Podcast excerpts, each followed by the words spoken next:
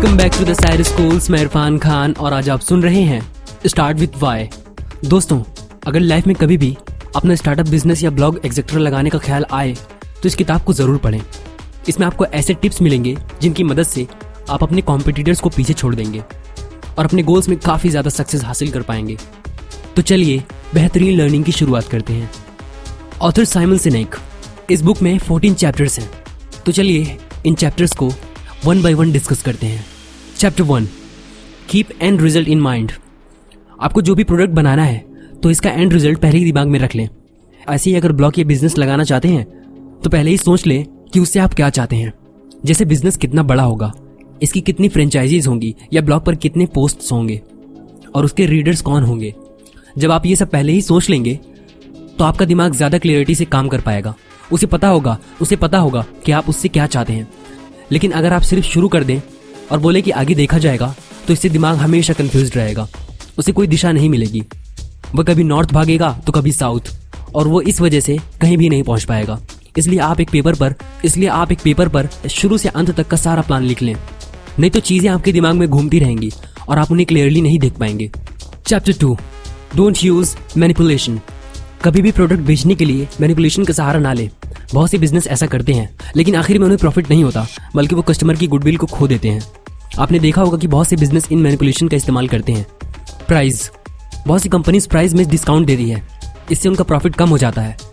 Fear बहुत से बार ads के ज़रिए आप में फियर डाला जाता है। जैसे झुर्रियाँ होंगी तो लोग आपको पसंद नहीं करेंगे। इस तरह आपको युवा दिखने की क्रीम बेची जाती है। लेकिन सच तो यह कि कोई भी क्रीम आपको बूढ़ा होने से नहीं रोक सकती। और क्या बूढ़े लोगों की हम रिस्पेक्ट नहीं करते लेकिन कंपनीज़ तो मैनिपुलेट करती रहती है। प्रमोशंस जो पैसे प्रोडक्ट की वैल्यू बढ़ाने में लगने चाहिए, उसी कंपनीज़ एडवर्टीजमेंट के ज़रिए प्रमोशन में लगा देती है। इससे भी उनका प्रॉफिट कम हो जाता है। लेकिन क्या आपने कभी फिरारी या एप्पल की एड देखी है? नहीं ना? क्योंकि ये कंपनी प्रोडक्ट की क्वालिटी में विश्वास करती है और क्वालिटी के दम पर ही इनके प्रोडक्ट्स बिकते हैं। पीयर प्रेशर आप में पीयर प्रेशर भी डाला जाता है। जैसे पान केसरी का एड ये बताया जाता है कि असली मर्द इसे खाते हैं। एस्पिरेशंस कई बार आपके एम्बिशंस को भी एक्सप्लॉइट किया जाता है और ये दिखाया जाता है कि ये प्रोडक्ट लेंगे तो आप कामयाब हो जाएँगे। तो दोस्तों ऑथर कहते हैं कि सारी मैनिपुलेशन थोड़ी देर ही काम करती है। इनके ज़रिए अगर आपको प्रोडक्ट कस्टमर खरीद भी लेंगे तो उससे कोई फ़ायदा नहीं होगा। और आगे चलकर वो इसका इस्तेमाल करना छोड़ देंगे। इसलिए इन सब की बजाय अपना एफर्ट्स और पैसा प्रोडक्ट को बेहतर बनाने में लगाएँ। Chapter three the golden circle author कहते हैं कि बड़े बड़े लीडर्स जैसे Steve Jobs Martin Luther King या एलॉन मस्क इन्होंने लोगों को मोटिवेट किया था, न कि मैनिपुलेशन का सहारा लिया था। इसके लिए वो सब गोल्डन सर्कल का सहारा लेते थे। गोल्डन सर्कल के तीन मुख्य पार्ट हैं। वाई वॉट और हाउ आइए इन तीनों को समझते हैं। नंबर वन वाई कोई भी स्टार्टअप कंपनी या ब्लॉग शुरू करते हुए आपको से क्वेश्चन पूछिए कि आप ये क्यों शुरू करना चाहते हैं। अगर इसका जवाब सिर्फ़ पैसा है तो आप बुरी तरह फेल हो जाएँगे। लेकिन अगर इसका जवाब लोगों की हेल्प करना है और साथ ही साथ एक वेल्दी लाइफ जीना चाहते हैं, तभी उस कंपनी को शुरू करने का फ़ायदा है। क्योंकि आखिर में आपका प्रोडक्ट लोगों की हेल्प करने वाला होना चाहिए। ऐसे आपके ब्लॉग से लोगों को ज्ञान मिलना चाहिए, या उनके क्वेश्चंस का आंसर मिलना चाहिए।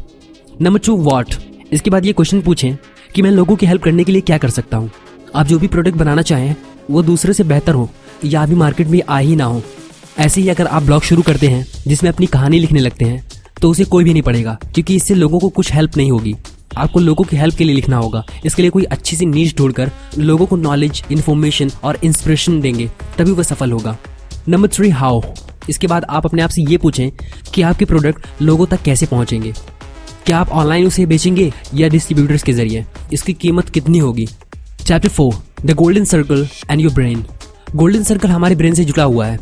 वाई और हाउ हमारे लिम्बिक सिस्टम से जुड़े हैं। यह हमारे दिमाग का वो हिस्सा है जो हमें क्यूरियस बनाता है और हमें यही रिवॉर्ड पाने के लिए प्रेरित करता है। यही पार्ट पेन और प्लेजर की अनुभूति करवाता है। जबकि वॉट हमारे नियोकॉर्टेक्स से जुड़ा हुआ है। कॉर्टेक्स हमारे माथे के पास वाला हिस्सा होता है। ये डीप थिंकिंग से जुड़ा हुआ है। साथ ही हमारी इंटेलिजेंस और प्रॉब्लम सॉल्विंग भी इसी पार्ट से जुड़ी होती है। इसलिए बिज़नेस शुरू करने के लिए हमें अपने ब्रेन के मैक्सिमम पार्ट्स का इस्तेमाल करना चाहिए। इसलिए आपको हर तरह के क्वेश्चंस पूछते रहना होगा। इससे आपका दिमाग हमेशा एक्टिव रहेगा और अच्छे डिसीज़न लेगा। Number five work with understanding people ऐसे लोगों को अपनी टीम में रखें जो आपकी फिलोसफी को समझें, जो ये जाने कि आप क्या करना चाहते हैं। मैक्सिमम लोगों को लगता है कि कंपनी केवल पैसा कमाने के लिए होती है, लेकिन एक्चुअल में वो लोगों की सेवा कर रही है। तरह तरह की प्रोडक्ट्स बनाकर वो लोगों के जीना आसान करती है। लेकिन इन बातों को कुछ लोग समझ नहीं पाते। जैसे अगर आपको नेचर के लिए कोई एनजीओ शुरू करना है तो आपको ऐसे लोगों का साथ लेना चाहिए, जिन्हें नेचर से प्यार हो। जिन लोगों को कभी गार्डन के फूल देखने तक का टाइम ना हो, ऐसे लोग आपकी सोच क्या समझेंगे? इसलिए पहले ही अपनी टीम को अपना विजन समझा दें। ये क्लियर कर दें कि आप कस्टमर की सेवा के लिए प्रतिबद्ध हैं। आपका पहला पर्पज लोगों की लाइफ में पॉजिटिव चेंज लाना है। इससे सब लोग कंपनी को आगे बढ़ाने के लिए मोटिवेट होंगे। इसके बदले में अगर ये बोलेंगे कि किसी भी तरह मेरे प्रोडक्ट्स को बेचो तो वो मैनिपुलेशन पर उधर आएँगे, जिससे आगे चलकर कंपनी डूब भी सकती है। Chapter six build trust with golden circle दोस्तों गोल्डन सर्कल की तकनीक का इस्तेमाल करके आप लोगों का ट्रस्ट जीत सकते हैं। जब भी कोई प्रोडक्ट बनाए तो वाई का इस्तेमाल करें। खुद से पूछें कि इस प्रोडक्ट को क्यों बनाया जाना चाहिए। जब स्टीव जॉब्स ने आईपॉड बनाया था तो उन्होंने भी खुद से सवाल पूछा था वाई आईपॉड उन्होंने देखा कि लोगों को म्यूज़िक सुनने के लिए बड़े बड़े कैसेट प्लेयर्स या डीवीडी का यूज़ करना पड़ता है। इन्हें वो हर कहीं लेकर नहीं घूम सकते। यह एक तरह की प्रॉब्लम थी। इसकी सॉल्यूशन में उन्होंने सोचा कि अगर एक ऐसा इंस्ट्रूमेंट बनाया जाए, जिसे लोग अपनी पॉकेट में लेकर घूम सकते हैं तो कितना अच्छा होगा। और इसी के साथ उनके दिमाग में आईपॉड बनाने का आइडिया आया, जिसे उन्होंने टैगलाइन के साथ भेजा one thousand songs in your pocket उनका आइडिया सुनते ही लाखों लोगों ने इसे हाथों हाथ ले लिया। क्योंकि अब वो कहीं भी म्यूज़िक सुन सकते थे। अब उन्हें मेट्रो में मार्केट में ट्रेन में और बसेस में लाइन लगाकर बोर होने की ज़रूरत नहीं थी। इस पार्ट में ऑथर प्रोफेसर एवरेट रोजर्स द्वारा दिया गया एक लॉ डिस्कस करते हैं। इस लॉ को the law of diffusion of innovation कहा जाता है। आप एक बिल शेप कर्व की इमेजिनेशन करें, जो एक पहाड़ी की तरह भी दिखता है। इस कर्व के पाँच हिस्से होते हैं, जो इस तरह हैं। Number one extreme left three percent इस पार्ट में इनोवेटर्स आते हैं। इनका परसेंटेज बहुत कम होता है। इन्हें आपका प्रोडक्ट एकदम समझ में आ जाता है। Number two earlier adopters fourteen percent earlier adopters fourteen percent ये लोग आपके प्रोडक्ट को सबसे पहले खरीदते हैं। इस ग्रुप में रिच और अपर मिडिल क्लास के लोग आते हैं। इनके पास सरप्लस मनी होती है और ये लाइफ में नई नई चीज़ें करते रहते हैं।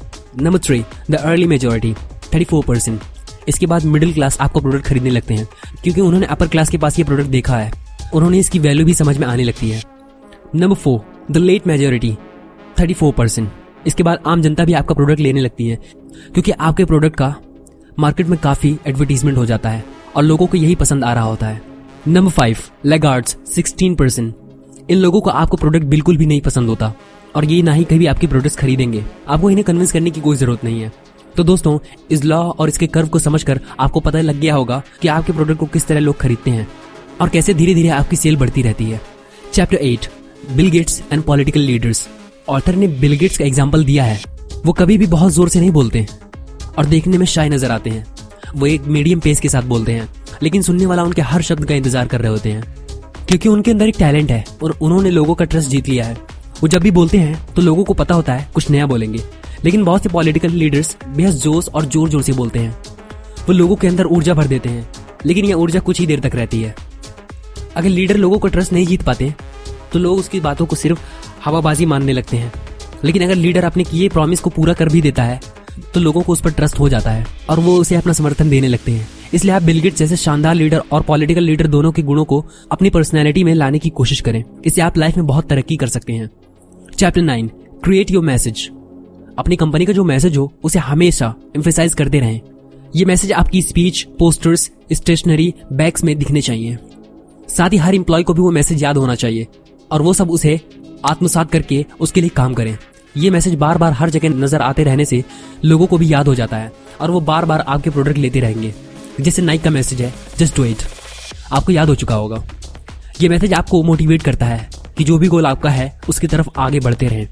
इसलिए आप भी अपनी कंपनी का मैसेज बना सकते हैं, जो लोगों को वैल्यू भी दे सके। और आपकी कंपनी का विजन भी शो करे। Chapter ten use effective symbols दोस्तों, आप अपनी कंपनी या ब्लॉग के लोगों पर भी ध्यान दें। अपना लोगो ऐसा डिज़ाइन करवाइए कि वह आपके विजन का संदेश दे। सिंबल्स के पीछे बहुत बड़ी फिलोसफी छुपी होती है। इसलिए बड़ी बड़ी कंपनीज़ बहुत ध्यान से लोगो डिज़ाइन करवाती हैं। जैसे आपने अमेजोन का सिंबल देखा होगा, उसमें ए से जेड तक एक ए आर सी ज्वाइन किए रहते हैं कि हम ए से लेकर जेड तक सारे प्रोडक्ट्स बेचते हैं। और ये सच भी है, ऐसे नाई का टिक मार्क वाला सिंबल होता है, जो बताता है कि ये जूते आपके लिए बेस्ट चॉइस हैं। कंपनी के सिंबल लोगों के दिमाग में चढ़ जाते हैं और बहुत बार वो उन्हें स्टेटस के सिंबल से लिंक कर देते हैं। Chapter eleven don't forget why. बहुत बार जब कंपनी प्रॉफिट कमाने लगती है तो अपनी शुरुआती विजन भूल जाती है। उनका मेन मकसद सिर्फ़ पैसा कमाना हो जाता है। इससे वो अपने कस्टमर की कदर करना छोड़ देते हैं। लेकिन इससे कस्टमर में डिससेटिस्फेक्शन फैलने लगता है और वो उस कंपनी को छोड़कर राइवल कंपनी के प्रोडक्ट्स लेना शुरू कर देते हैं। साथ ही फाउंडर्स नया प्रोडक्ट बनाने के बारे में नहीं सोच पाते। वो उस प्रोडक्ट पर ध्यान देते हैं, जो ज़्यादा बिकने लगता है। लेकिन एक दिन हर प्रोडक्ट आउटडेटेड हो जाता है और राइवल कंपनी अगर नया प्रोडक्ट ले आए तो लोग उसे लेने लगते हैं। इसलिए हमेशा वाई पूछते रहें, अपने प्रोडक्ट को अपग्रेड करते रहें, साथ ही नए नए प्रोडक्ट्स भी लाते रहें। इससे लोग आपके प्रोडक्ट से सेचुरेट होंगे और बोर नहीं होंगे। अगर आप लगातार प्रोडक्ट में नए नए फीचर्स लाते रहेंगे तो लोगों में उसका क्रेज बना रहेगा। लेकिन ऐसा तभी होगा, जब आप खुद को वॉट वाई और हाउ जैसे क्वेश्चन पूछकर क्वेश्चन करते रहेंगे। Chapter twelve help from influencer आप वाई के साथ हाउ पर भी फोकस करते रहें। ये देखते रहें कि आपका प्रोडक्ट कैसा परफॉर्म कर रहा है। और आप उसे ज़्यादा से ज़्यादा लोगों तक तो कैसे ले जा सकते हैं? अगर आपका प्रोडक्ट बहुत अच्छा होगा तो लोग अपने दोस्त को भी उसके बारे में बताएँगे और इससे वो दोस्त भी उस प्रोडक्ट को खरीद लेगा। आप शुरू में अपने प्रोडक्ट का रिव्यू भी करवा सकते हैं। इसके लिए अपने प्रोडक्ट से रिलेटेड ब्लॉगर्स को ईमेल लिखें और उन्हें फ्री में अपना प्रोडक्ट दें। अगर सच में अच्छा होगा तो ज़रूर आप उसका पॉजिटिव रिव्यू देंगे। ब्लॉगर एक तरह के इन्फ्लुएंसर होते हैं। उनके ब्लॉग्स को लाखों लोग पढ़ते हैं। जब वो आपके प्रोडक्ट्स को रिव्यू करेंगे अच्छी रेटिंग देंगे उस पर ट्रस्ट हो जाएगा और वो उस प्रोडक्ट को खरीदने लगेंगे। Chapter thirteen balanced market research author कहते हैं कि प्रोडक्ट सेल करने के लिए मार्केट रिसर्च करनी पड़ती है। इससे हमें पता चलता है कि मार्केट में क्या चीज़ बिक रही है। लेकिन इस अप्रोच का एक नुकसान ये है कि हम कुछ नया सोच नहीं पाते। जैसा मार्केट रिसर्च करके हो सकता है कि आप भी साबुन टूथपेस्ट या बिस्किट एक्सेट्रा बनाने लगे। लेकिन इससे आपको फ़ायदा नहीं होगा, क्योंकि पहले ही बड़ी बड़ी कंपनी इन्हें बना रही होती हैं। वो आपको टिकने नहीं देंगी। अगर आप अपना प्रोडक्ट ले भी आते हैं तो वो अपने प्राइस कम कर देंगे। इससे लोग उनका प्रोडक्ट खरीदने लगेंगे, ना कि आपका। इसलिए आप अपने अंदर देखें और अपने वाई पर काम करें। ये पूछे कि मुझे पर्टिकुलर प्रोडक्ट क्यों बनाना चाहिए? इसे आपको ऐसा यूनिक प्रोडक्ट बनाने का आइडिया आएगा, जो अभी तक मार्केट में है ही नहीं। उसका ज़ीरो कॉम्पिटिशन है। इस तरह का प्रोडक्ट आप मार्केट में अपनी मोनापली क्रिएट कर लेंगे और लोग हाथों हाथ आपका प्रोडक्ट खरीदने लगेंगे। Chapter fourteen compete with yourself बहुत बार हम कॉम्पिटिटर्स से कॉम्पिटिट कर रहे होते हैं। हम अपनी कंपनी में भी वैसा फीचर्स लाना चाहते हैं, जो हमारे कॉम्पिटिटर्स ला रहे हैं, लेकिन इससे आपकी अपनी पहचान खत्म हो जाती है। इसके बजाय आप खुद से ही कॉम्पिटिट करें, अपने प्रोडक्ट में नए नए फीचर्स लाएँ, पुराने फीचर्स को अपग्रेड करें। जो भी करना है वो आपकी क्रिएटिविटी से आना चाहिए, न कि दूसरे की कॉपी करके। ऐसा ही सभी बड़ी कंपनीज़ करती हैं। आपने देखा होगा बिलगेट्स की माइक्रोसॉफ्ट और स्टीव जॉब्स की एप्पल के प्रोडक्ट्स कितने अलग होते हैं। वो एक दूसरे को कॉपी नहीं करते, दोनों अपने अपने यूनिक फीचर्स बनाते हैं। तभी उनकी अलग अलग पहचान है और वो भीड़ से अलग दिखते हैं। कम्प्लीटेड तो मैं इरफान खान आपसे अलविदा लेता हूँ। मिलते हैं एक और बेहतरीन ऑडियो बुक समरी के साथ। Thank you wish you all the very best